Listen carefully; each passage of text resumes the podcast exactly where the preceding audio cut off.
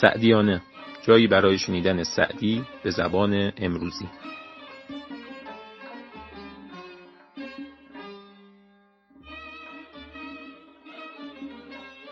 به نام خداوند جان آفرین حکیم سخن در زبان آفرین.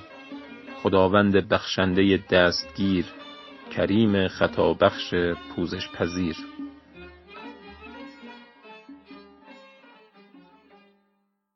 حکایت 99 از گلستان سعدی.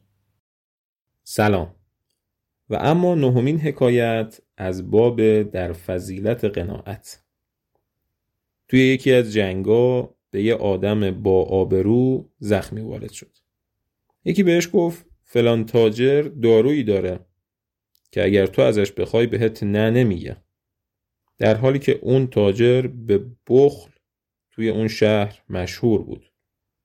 گر به جای نانش اندر سفره بودی آفتاب تا قیامت روز روشن کس ندیدی در جهان.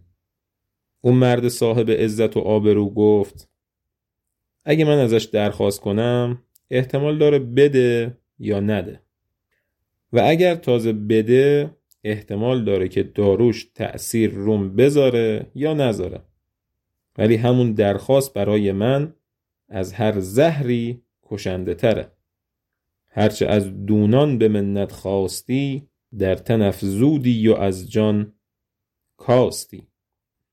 و حکما هم گفتن که اگه آب حیات رو به قیمت آبرو فروختن تو نخر.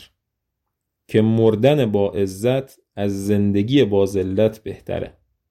اگر هنزل خوری از دست خوشخوی به از شیرینی از دست ترش روی تا حکایت بعدی خدا نگهدار.